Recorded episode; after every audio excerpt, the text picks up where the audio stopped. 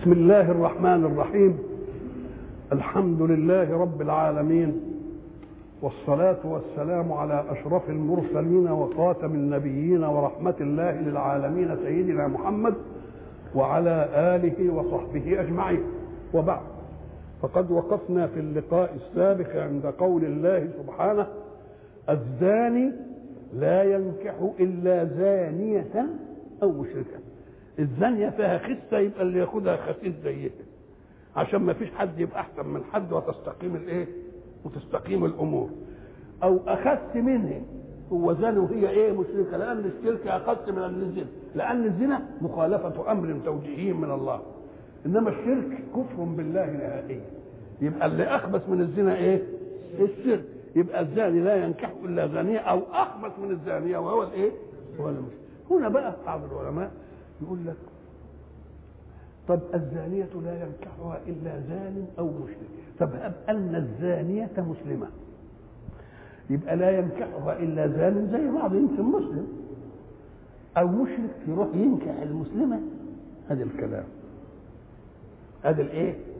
أم قال لك لا ده التقابل ده عشان التفظيع فقط. يقول لك يا خسيس أنت ما يليقش ليك إلا إيه؟ إلا خسيس زيك أو أخس منك. إنما مش معنى ذلك الإيه؟ الإباحة لأن ما دام مسلمة من ساعه انها تتجوز إيه؟ تتجوز مشرك. أنا رأيي إن النص محتمل. ليه؟ قال لك لانفكاك الجهة. إزاي؟ أم قال لك لأن اللي زنت دي تدور بين أمرين. يا ترى هي عارفة إن الزنا حرام وأقبلت عليه تبقى عاصية بس مش كده؟ وبقي على إسلامها ولا لا؟ ما بقى. إنما تبص قالت وليه بيحرم ربنا الحكاية دي وردت الحكم قالت لا مش حرام تبقى مشرك يبقى زانين أو مشرك يبقى نيجي نشوف هي دخلت الزنا ده إيه؟ لأنه حرام عارفه إنه حرام بس يعني ما قدرتش على نفسها ولا هي بتقول ربنا ما كانش له حق يحرم الزنا ويخلي المسائل تمشي على بعضها كده يبقى مشركة يبقى الآية تمشي ولا ما تمشيش بقى؟ تمشي قوي الزاني لا ينكح إلا زانية أو مشركة والزانية لا ينكحها إلا زان أو مشرك وحرم ذلك على المؤمنين. بس قالوا دي كراهة تحريم يعني. يعني ما يصحش المؤمن يعمل العملية دي. إنما يصح ولا ما يصحش؟ أما قال لك يصح. هياخدها على إنها مش عارف.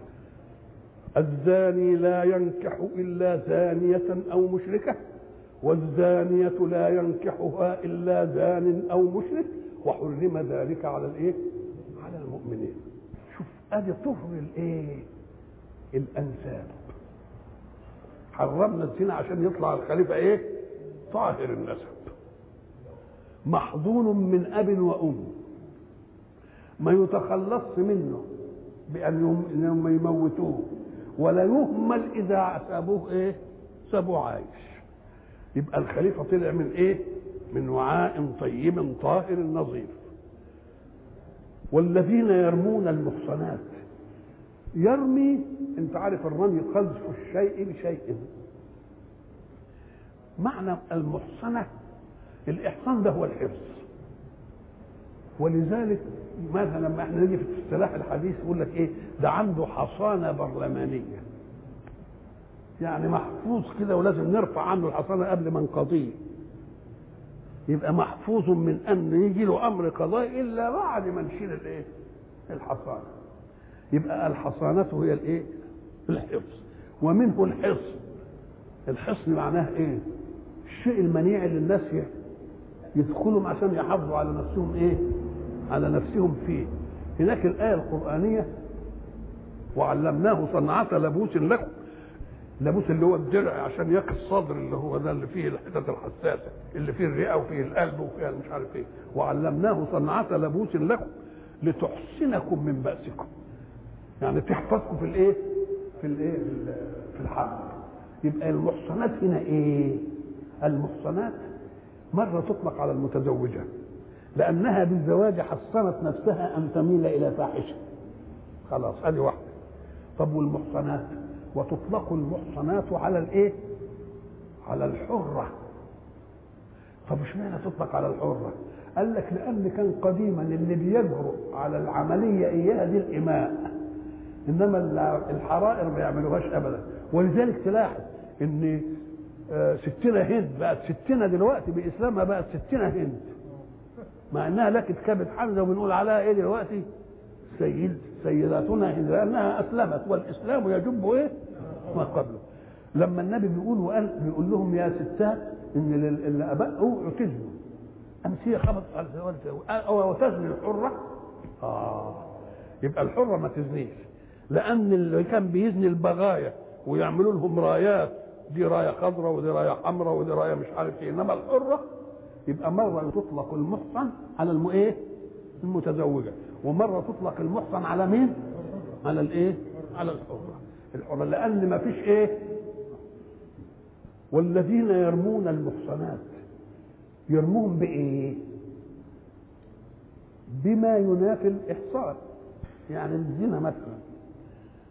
ثم لم يأتوا بأربعة شهداء فاجلدوهم ثمانين جلدة. اسمه حد القذف إن رميت واحدة بزنا لازم يجيب عليها أربع شهود يما جبتش أنت اللي تنجلد. ثم لم يأتوا بأربعة شهداء نعمل إيه؟ فاجلدوهم ثمانين جلدة. وبس كده؟ لا ولا تقبلوا لهم شهادة أبدا. ويبقوا فاسقين. يبقى إيه؟ ينجلدوا 80 جلدة وما تقبلوش شهادتهم بعد كده وإيه؟ ويبقوا فا إيه؟ يفسقين إن تابوا بقى اختلف العلماء. هل التوبة يبقوا مش فاسقين بس ولا برضه نقبل شهادتهم بعدين؟ أم قال لك ما دام ما بقوش فاسقين وبقت التوبة صالحة كده ونصوح وإلى آخره يبقى نقبل إيه؟ نقبل شهادتهم. والذين يرمون المحصنات والعقوبة اتشدت فينا بثلاث أشياء عليه عشان إيه؟ عشان نحمي أعراض الغافلات من المؤمنات. ولا نجرأش أي حد يجتمع كده ويقعد يقول ده دي مش عارف إيه وبتاع وحاجات دي. لأن على فت على فرض إن الاثنين شافوا الحد وادرأوا بالشبهة. دي عشان ما تشيعش الفاحشة. والذين يرمون المحصنات. وما دام كلمة يرمي ويرمي محصنة يبقى معناها رماها بما ينافي الإيه؟ الإحصان. رماها بالإيه؟ يبقى رماها بالزنا. ثم لم يأتوا بأربعة شهداء فاجلدوهم ثمانين جلدة. هذه أول عقوبة. ولا تقبلوا لهم شهادة أبدا. شوف سقوط الاعتبار بقى. شوف لما واحد يعرف إنه العمل العملية دي يبقى ساقط الاعتبار وساقط الكرامة ولا يقام له وزن في المجتمع. شوف يبقى مسته يبقى كل واحد يلزم أدبه ويلزم إيه؟ حده. وأولئك هم الفاسقون. إلا الذين تابوا. إلا الذين تابوا. دي استثناء من الفسق ولا استثناء من ولا تقبلوا لهم شهادة هذه خلاف الإيه؟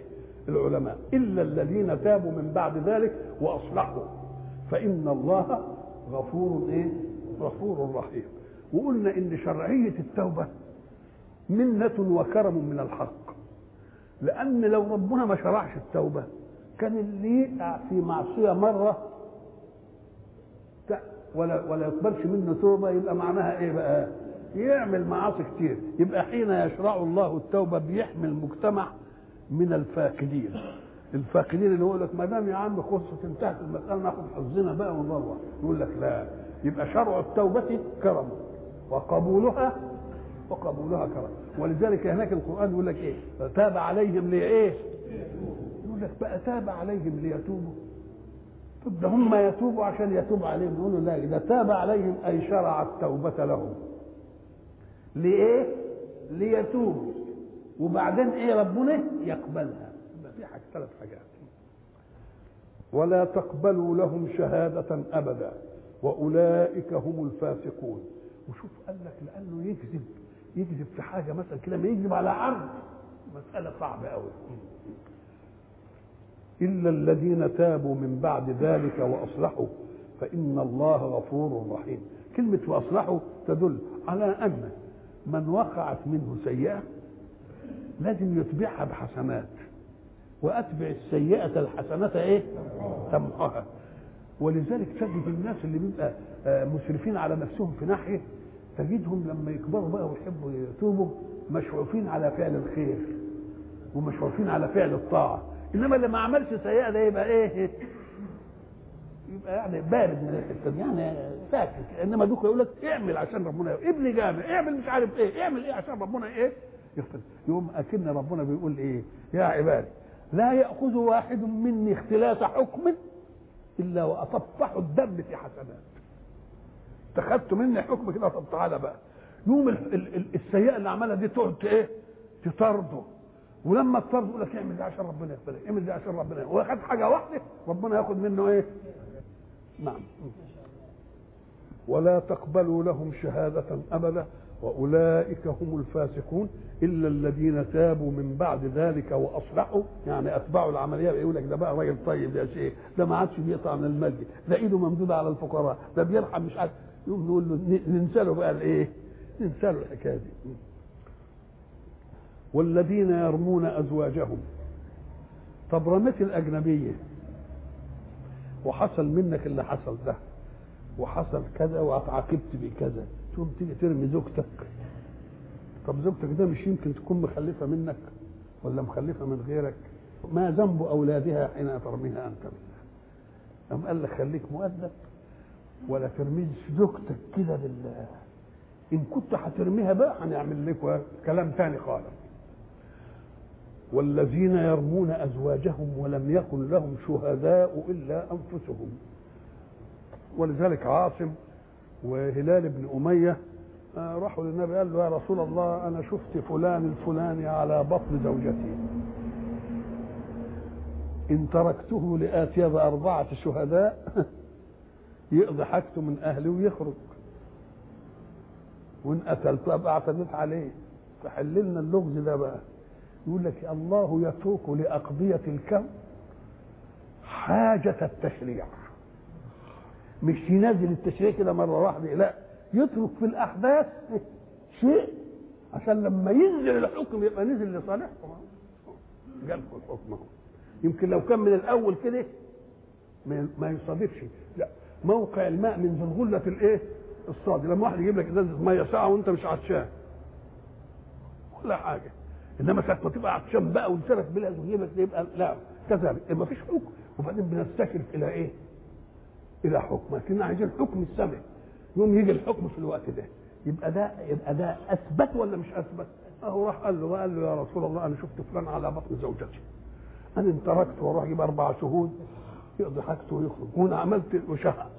هيقول شهرت السيف سكت ان أدبا مع رسول الله صلى الله عليه وسلم. ف- فأنزل الله هذه الآية. اللي اسمها آية الملاعنة أو آية اللعان والذين يرمون أزواجهم ولم يكن لهم شهداء إلا أنفسهم. لأن في حاجات الزوج يلاحظها وقد يضع يده عليها إنما ما يقدرش يجيب شهود. إنما شاف يعني المسألة ما يقدرش يعمل إيه؟ أما قال لك ربنا وضع حكم للإيه؟ للحالة دي. والذين يرمون أزواجهم ولم يكن لهم شهداء إلا أنفسهم. ما هم كان في شهداء أربعة خلاص انتهت المسألة. نعمل إيه؟ نكرر نجيب الأربعات معاهم بقى. فشهادة أحدهم أربع شهادات بالله إنه لمن الصادقين. يقول له أنت شا... أنت عم ترمي زوجتك بالكذا؟ يقول لك أه. يقول لك طب اشهد أربع شهادات. أربعة. أشهد الله أنني صادق فيما رميت به امرأتي. ويشهد شهادة خمسة لعنة الله علي إن كنت كاذبا. خلص. تعال أنت بقى. هو بيدعي عليك كذا وكذا وكذا وكذا. اشهدي أربع شهادات. قولي إنه لم أشهد الله أنه إيه؟ كاذب. والخامسة أن غضب الله علي إن كان من الصادقين. يشهد أربع شهادات والشهادة الخمسة من هنا وأربع شهادات والشهادة الخمسة. إن امتنعت هي يبقى ثبت عليها الزنا وإن حلفت تبقى ضرور الاثنين. نعمل إن والله أنتم مش نافعين لبعض بقى مع السلامة ولا تحل لك أبدا. تبقى اسمها الإيه؟ الملاعنة. والذين يرمون أزواجهم ولم يكن لهم شهداء إلا أنفسهم فشهادة أحدهم أربع شهادات بالله. إنه لمن الصادقين أي فيما رمى به زوجته. والخامسة يشهد شهادة خمسة أن لعنة الله عليه إن كان من الكاذبين. ويدرأ عنها العذاب يدفع عنها العذاب أن تشهد أربع شهادات بإيه بالله. إنه لمن الإيه هو حلف إنها لمن إنه لمن الصادقين. هي ترد وتقول إنه لمن الإيه وهو قال لعنة الله علي إن كنت كاذبا وتقول غضب الله علي إن كان إيه؟ إن كان إيه؟ صادقا. ويدرأ عنها العذاب أن تشهد أربع شهادات بالله إنه لمن الكاذبين والخامسة أن غضب الله عليها إن كان من الصادقين. هذا التشريع فضل من الله لأنه أنهى المسائل على خير ما تنهى إيه؟ ما تنهى عليه. وده فضل من الله ولذلك يقول ولولا فضل الله عليكم ورحمته وأن الله تواب حكيم لكانت اتضحتم يبقى اللي حصمكم إيه؟ عصمكم فضل الله في تشريع الحكم المناسب لكل إيه؟ لكل لكل حالة. يبقى الأول اتكلم عن الزنا وبعدين اتكلم على رمي المحصنات البعيدات ثم تكلم عن الزانية لا الزاني لا ينكح إلا زانية أو مشركة إلى آخره ثم تكلم عن الذي يرمي إيه زوجته وليس معه شهداء رأى المسألة قال البلوى أكثر لما نرمي غير الزوجة بل من تكون في مرتبة الأم ومش أم لواحد ده أم للمؤمنين جميعا اللي هي ستنا عائشة أم المؤمنين رضي الله عنها فجاءت المناسبة في أن يذكر هذه الحادثة ليه؟ أم قال لك لأن الله يريد أن يعطي الأسوة في النبوة يعني لما تكون واحدة شفيفة عريفة وبعدين لها خصوم قالوا عنها كلام يقول لها يا قالوا في مين؟ ده في عيشي يا شيخ صلى على النبي يبقى دي تسلية ولا مش تسلية؟ تسلية. ولذلك كان رسول الله أسوة كل ضعيف. في ما ياكلش الاسوه للفقير. بيلبس مش عارف إيه أسوة للفقير. يعمل إيه؟ اسوه الاسوه للايه للضعيف. فلما تكون واحدة ما شريفة وناس من غاظين منها ولا بتاع ويرموها نقول لها يا شيخ إيه؟ أنت السيدة عائشة حصل لها إيه؟ حصل لها كذا. نعم. وبعد ذلك تأتي في القرآن وكم من الممكن يعني ده صدق النبي في البلاغ عن الله إن الحاجة اللي بتيجي ناحيته برضه إيه يقولها ده دليل على إيه؟ على إنه صادق فجاب بقى مسألة قال بقى, بقى بيرموا المحصنات ويرموا زوجتهم ويعملوا مش عارف إيه ده أهم من ده وده إنهم يرموا مين؟ زوجة النبي وأمهات الإيه؟ المؤمنين كانوا بيرمي مين؟ مش امه لوحده ده أم مين؟ أم كل المؤمنين فقال إيه؟ إن الذين جاءوا بالإفك. الإفك آه. إحنا عندنا فيه نسب ثلاثة. الأحداث يمر بها ثلاث نسب. نسبة كلامية تتكلم به. وقبل ما تتكلم فيه نسبة ذهنية. وفيه نسبة خارجية. أنا أنا عايز أقول محمد مجتهد في دروسه. قبل ما أقولها نسبة كلامية بيجي في ذهني إن أنا أقولها.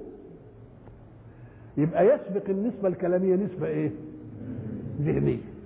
وبعدين أقولها محمد مجتهد في دروسه. نشوف النسبة الخارجية بقى. هل صحيح في واحد اسمه محمد؟ وصحيح مجتهد في دروسه يبقى دي نسبة إيه؟ خارجية. إن النسبة الكلامية دي المسبوقة بالنسبة الذهنية وافقت النسبة الخارجية يبقى ده كلام صدق. طب وان كانت النسبة الكلامية اللي هي جاية من النسبة الذهنية ما لهاش؟ ما فيش واحد اسمه محمد ومحمد الوجد مش مجتهد. تبقى لم تطابق النسبة الكلامية الإيه؟ الخارجية. يبقى ده كلام إيه؟ كذب. يبقى الصدق هو إيه؟ أن النسبة الكلامية تطابق الخارجية. طب والكذب هو إيه؟ قال النسبة الكلامية لا تطابق النسبة الخارجية. طب أدي كذب. أم قال لك قد يكون الكذب غير متعمد؟ وقد يكون متعمدا. أو إن كان متعمد يبقى إفك افتراه إنما هو كان واحد حدثه إن محمد مجتهد وطلع كلام مش صح. وما تعمدش كذب ولا أي حاجة. إنما كذب ولا مش كذب. يبقى الخبر كاذب ولكن المخبر مش كاذب. لكن إذا تعمد وعارف إنه حصل مش عارف إيه وقالها يبقى متعمد. يبقى إيه؟ متعمد. طبعا قوي هنا بقى قال لك الإفك بقى يدي ضد الحكم. يدي ضد الحكم. انت قلت محمد مجتهد وهو لعب. يبقى ادى ضد الإيه؟ ضد الحكم. أهو دي اسمه اسمه الإفك بقى. يبقى الإفك ده أفظع أنواع الكذب. لأنه بيقلب المسألة. مش بيدي المسألة ما حصلتش انما ما يجيبش لها واقع مضاد. لا ده بيدي لها واقع إيه؟ واقع مضاد. ولذلك هناك القرآن إيه والمؤتفكة أهوى. المؤتفكة اللي هي القرى اللي ربنا كفاها جعل عليها إيه؟ سافلة. أو أو الافك بيعمل إيه؟ بيغير واقع الأشياء. العالي يعملوا إيه؟ العالي يعملوا إيه؟ يعملوا أسفل. إن الذين جاءوا بالإفك عصبة منكم.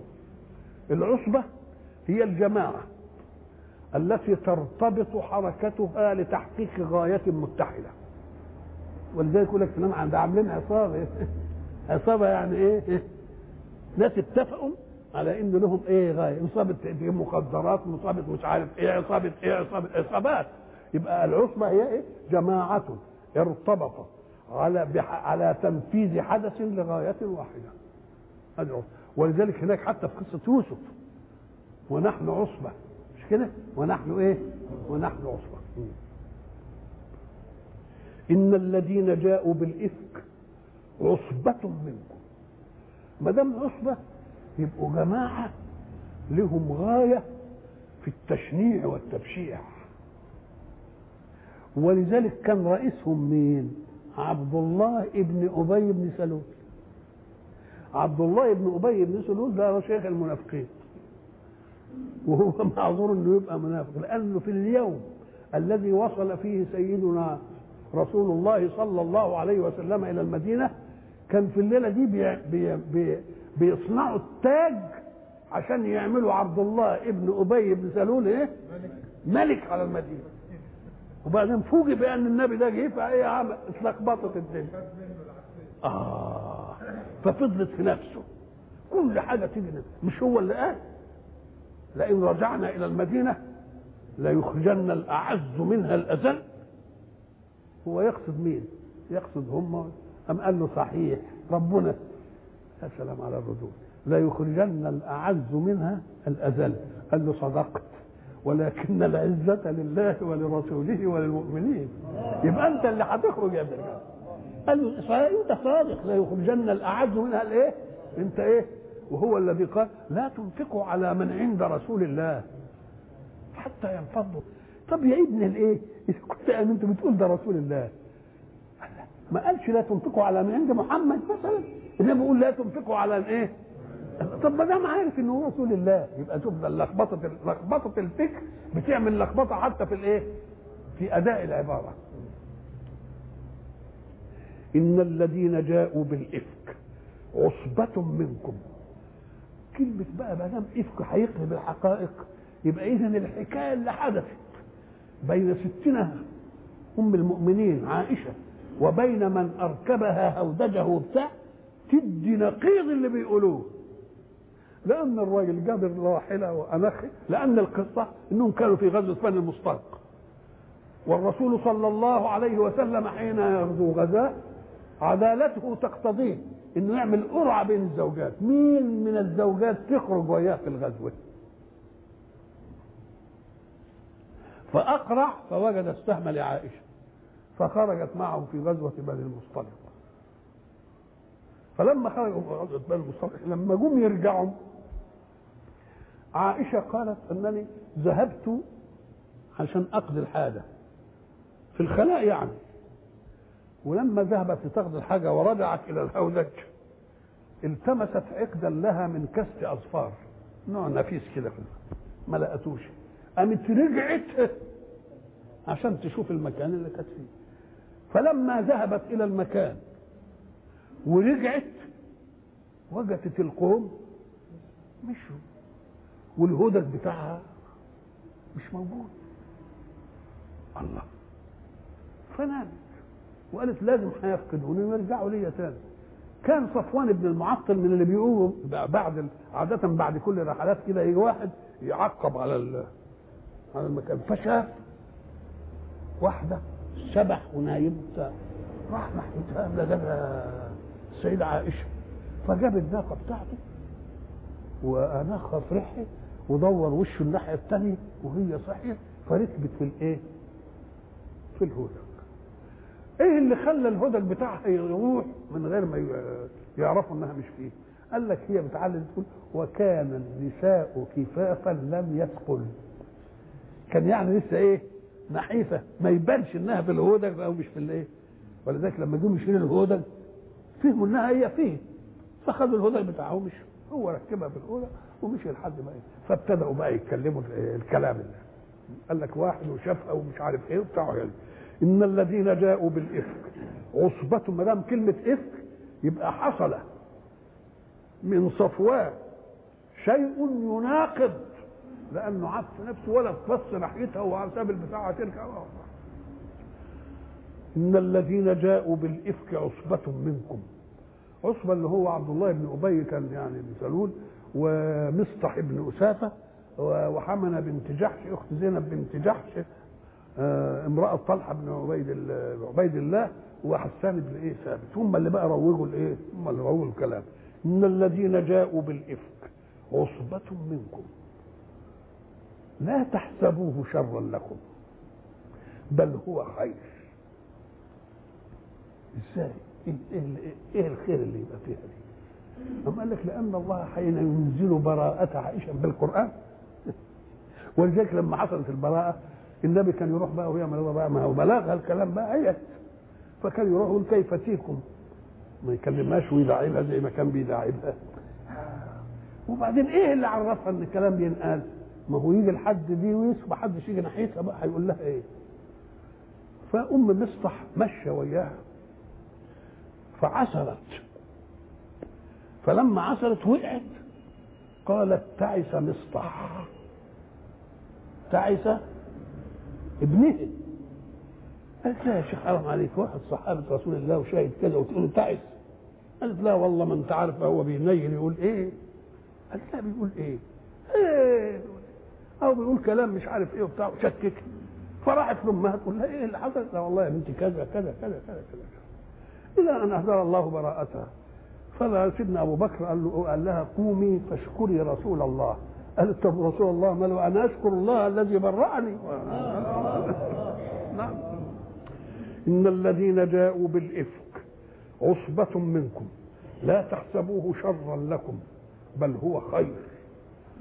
قال لك إن لما ينفضح على لسان القرآن ناس يقوم الغير يعتبر يقول لك أنا عملت حاجة مخالفة هنفضح القران لا تحسبوه ش... ولا يخليش اللي عمل عملية زي يعود لها إيه يعود لها تاني ولذلك كان الحق سبحانه وتعالى يؤيد رسوله في الاشياء المسرة اللي هي اللي هي سرية عشان يخلي اعدائه يقطعون الأمل في أن ينتصروا عليه ولو بالتبييت ولو بالمكر ولو بالإصرار ومش عارف كده القريش عملوا إيه؟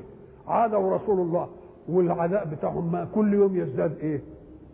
إيمان به ناس وبعدين ائتمروا به وكادوا له ليلا.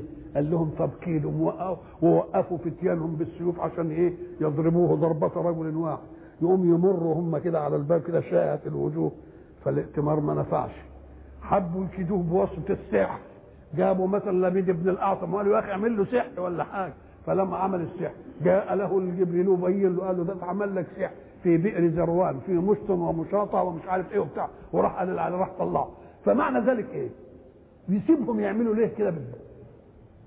عجزوا عن المواجهة وعجزوا في التبييت وعجزوا حتى في استخدام الجن.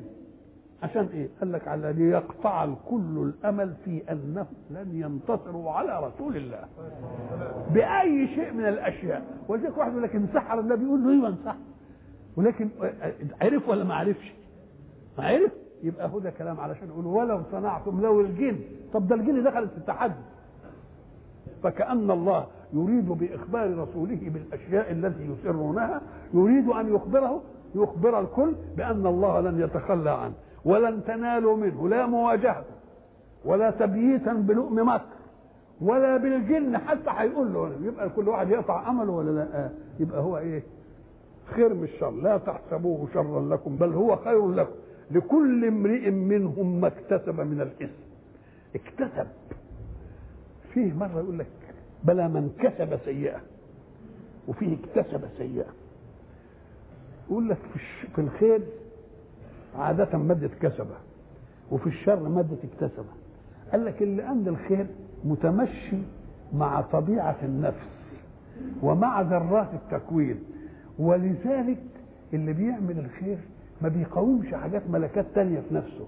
حتى يقول لك الحيوانات يا أخي بيقول لك طب هات حتة لحمة وضعها لقطة. تقف تاكلها في ريحك ولا مش تاكلهاش؟ طب وان خطفتها تجري. الله. يبقى الذاتية والتكوين عارف إن دي عملية ما كانتش تتعمل. كذلك اللي بيعمل اللي بيبص لبنته ولا اللي بيبص لزوجته؟ ملكاته كلها وياه بقى ما فيش حاجة ولا. طب واحد بقى بده يبص لمحرم غير أهله. يقوم يختلس النظرة بقى ويعمل مش حد شايفه ويعمل مش عارف إيه. ويقعد الملكات بتاعته تتلخبط. على ما يدبر الجريمة. الله. يبقى الأمر الطبيعي إيه؟ تستجيب له النفس تلقائيا. من غير أي حاجة كده. إنما الثاني هو اللي عايز إيه؟ هو اللي عايز افتعال واللي عايز عملية عشان ندلس وننكر ونعمل مش ولا إنما الثاني عامل اول ولذلك يقول لك كسب ده أمر طبيعي. إنما اكتسب ده افتعل أن يفعل افتعل. يعني فيها افتعال كده. نعم. لا تحسبوه شرا لكم. بل هو خير لكم لكل امرئ منهم ما اكتسب من الاثم والذي تولى كبره منهم له عذاب عظيم. الذي تولى كبر الشيء العظمة. أحسن فيه. اللي تولى كبر المسألة دي يعني اللي خد بحظ إيه؟ لحد حظ وافر. هو اللي يعني كان ضالع اللي نسميه ضالع فيه. هو الأيدة. هو اللي يعني ماسك والذي تولى كبره اللي هو مين بقى؟ اللي هو عبد الله بن أبي إيه؟ ابن سلم منهم له عذاب إيه؟ له عذاب عظيم يناسب ذلك.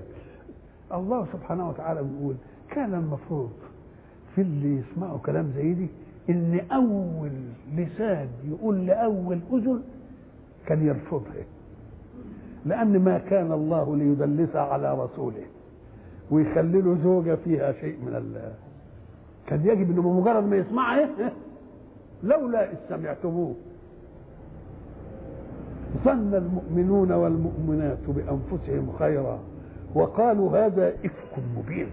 يقول له يقول قبل ما كان ينزل القرآن كان يجب ان هم يعملوا إيه؟ مش تيجي المناعة من النزول في القرآن كانت المناعة من نفس المؤمن. ساعة ما يسمع يقول لك أعوذ بالله ويعمل له مش آه لولا إذ سمعتموه. وإحنا قلنا لولا أداة تحضيض. هل لا تذاكر؟ لولا تذاكر وقد قرب الامتحان لولا مش عارف إيه تبقى دي بتحضوا على الإيه؟ ظن المؤمنون. والمؤمنات لأن اللي, قال في المسألة فيه رجال وفيه إيه؟ وفي نساء. ظن المؤمنون والمؤمنات بأنفسهم. مش بزوجة رسول الله ولا برسول الله بأنفسهم هم. لأن إيمانهم يبقى صح. منهم يبقى صح لما يقدسوا رسول الله أن الله يدلس عليه في زوجة من إيه؟ من زوجاته. لولا إذ سمعتموه ظن المؤمنون والمؤمنات بأنفسهم خيرا. وقالوا من قبل ما ينزل القرآن هذا إفك مبين. إفك واضح. إفك واضح. مبين يعني بين. واضح. لأن دي أم المؤمنين وما يمكنش تكون حصلت منها دي. لولا جاءوا عليه بأربعة شهداء. ما لا يرمي بقى يجيب أربع شهداء ما إحنا قلنا في الأول. فإذ لم يأتوا بالشهداء فأولئك عند الله هم الكاذبون.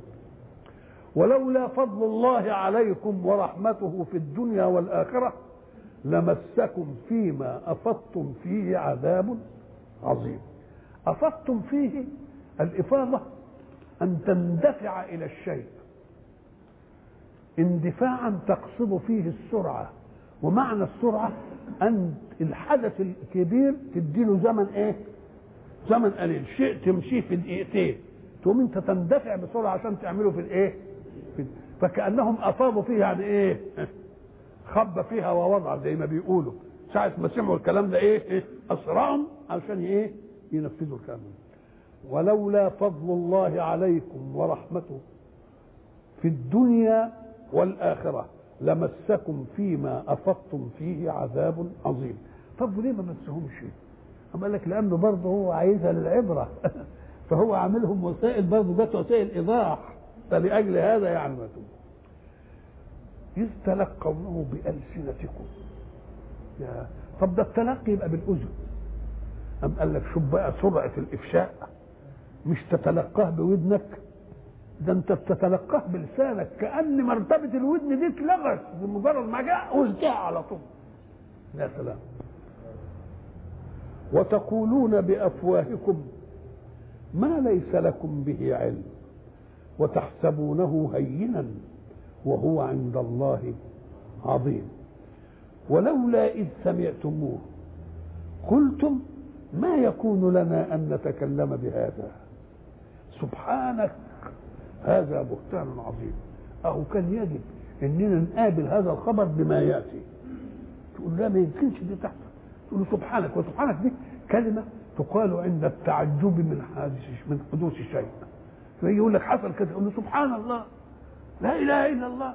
زي الحل. آه يبقى ما كلمة سبحان معناها إيه؟ أو سبحان الله أي ننزهه ونجله ونعليه أن يكون بالنسبة لرسوله يسمح بحاجة دي تحصل. ولولا إذ سمعتموه قلتم ما يكون لنا أن نتكلم بهذا؟ ده, ده بيقول لك ما, يصحش نتكلم بيه. أبدا. ولا ولا تيجي سيرة ولو بالنفي ليه؟ لأن التكلم بالإثبات ده جريمة صحيح. التكلم بالنفي يبقى فرعية إنه كان يمكن أن يظن أن يحدث. يمكن لما نيجي نقول مثلا فلان الورع لا يشرب الخمر. قال لا. كأنك أنت بتقول فلان من الورع ده لا يشرب الخمر كأنه كان مظنه أن يشرب. ده أنت ما يصحش تنفي عنه حتى السوء لأن نفي السوء مظنة إنه كان يمكن إنه يحصل منه. نعم. ولولا إذ سمعتموه أي الافك قلتم ما يكون لنا أن نتكلم بهذا؟ سبحانك هذا بهتان عظيم. يعظكم الله أن تعودوا لمثله أبدا إن كنتم مؤمنين. معنى الوعظ إيه؟ قال لك الوعظ هو أن تأتي لقمة الأشياء فتعظ بها. زي زي ما تكون بتوصي. يعني الراجل لما يجي في أسعالة الموت يقعد يوعظ أولاده ويوصيهم. قال بيوعظهم بكل أمور الحياة ولا بيوعظهم ويوصيهم بالأمور القمة في الحياة؟ أمور الإيه؟ القمة. في الحياة. يعظكم الله أن تعودوا ووعظه من لطفه ومن رحمته. لأنه لما يعظكم عزيز عليه أن يؤاخذكم بذنب تصنعونه. فحين يعظكم يبقى زي ما تقعد تعظ ابنك تقول له يقعد ذاكر يقعد خد بالك من الدروس يقعد مش عارف إيه. يبقى وعظك له رحمة بيه ولا مش رحمة؟ يبقى رحمة به يعظكم الله أن تعودوا لمثله أبدا إن كنتم مؤمنين. ويبين الله لكم الآيات والله عليم حكيم. ثم يأتي بعد ذلك بقضية عامة. إيه القضية العامة؟ إن اللي يسمع حاجة فيها خدش لحكم من أحكام الله إياك أن يشيعها في الناس. ليه؟ لأن الإشاعة إيجاد أسوة سلوكية لمن يريد أن يفعل. يقول لك يا سيدي ما فلان عمل هو فلان سوى. لكن لما ما تحصلش يبقى إن الذين يحبون أن تشيع الفاحشة في الذين آمنوا لأن ربنا ما عصمش حد إنه ما يعملش سيئة. إنما اللي أسوأ منها إن الواحد يعرف سيئة الواحد ويشيعها. ليه؟ أم قال لك لأن إشاعتها يمكن الإنسان ده مثلا راجل محترم وراجل مسموع الكلمة ورجل مهاب لما تشيع عنه مثلا حاجة سيئة يرفض كل حسناته. تبقى أنت حرمت المجتمع من إيه؟ حرمت المجتمع من حسنات. ولذلك هو التعليم الذي يستر الله به غيب الخلق عن الخلق. يستر به غيب الخلق عن الخلق. ليه؟ قال لك لأنه لو أطلعك على غيب غيرك استبح لنفسك أن يطلعه على غيبك. وهل تقبل أن يطلع الناس على غيبك مقابل أن تطلع على غيبهم؟ لو خيرت تقول إيه؟ تقول له لا كل واحد كده خلينا على قد الله إذا ستر الغيب عن الناس نعمة كبيرة من إيه؟ من الله. ليه؟ قال لك علشان إن جاب السيئة اللي متدارية وقالها لك سترفض حسنات الآخر. فيقول لك ليه تحرم نفسك من حسناته؟ خذ حسناته. ولذلك يقول لك إيه, إيه فخذ بعلمي ولا تركن إلى عملي. واجن الثمار وخل العود للنار خذ الثمره وود العود فين يروح للإيه؟ يروح النار إن الذين يحبون أن تشيع الفاحشة في الذين آمنوا لهم عذاب أليم في الدنيا والآخرة. والله يعلم وأنتم لا تعلمون لأن الإشاعة إيجاد أسوة سلوكية قد تقلد من الغير وقد يوجد إنسان له مهابة فلما تشاع عنه يقول لك هو بيعمل يلا إحنا إيه يعني؟ وتنتهي المسألة. ولولا فضل الله عليكم برضه. يبقى شوف كم فضل الله. كل حتة يقول لك ولولا فضل الله ولولا فضل الله ولولا فضل الله ولولا فضل الله عليكم ورحمته وأن الله رؤوف رحيم. طب فين جواب لولا؟ إيه اللي حصل؟ لا فضحتم ولا هلكتم ولا حصل لكم كذا. هات بقى الجواب زي ما أنت عايز. ولولا فضل الله عليكم ورحمته وأن الله رؤوف رحيم. ولذلك بيقول الله شرع منهجا وأحب من يعمل بهذا المنهج. ولكن يجب أن تعلموا أن في حاجة ثانية أكثر من عملكم دي. إيه هي؟ قال إيه؟ قل بفضل الله وبرحمته فليفرحوا. هو ده الفضل هو اللي إيه؟ وده اللي يفرح ولولا فضل الله عليكم ورحمته وأن الله رؤوف رحيم. إيه اللي كان حصل؟ كنت فضحت وكنت اسئت وكنت تعذبت وكان جرالكم كده. فاللي منع عنكم هذا مين؟ هو فضل الله ورحمته. يا أيها الذين آمنوا لا تتبعوا خطوات الشيطان. ومن يتبع خطوات الشيطان فإنه يأمر بالفحشاء والمنكر برضه ولولا فضل الله عليكم ورحمته ما زكى منكم من أحد أبدا. ولكن الله يزكي من يشاء والله سميع عليم. إذا فضل الله هو القاسم المشترك في كل تقصير من الخلق في منهج الحق. وإلى لقاء آخر إن شاء الله.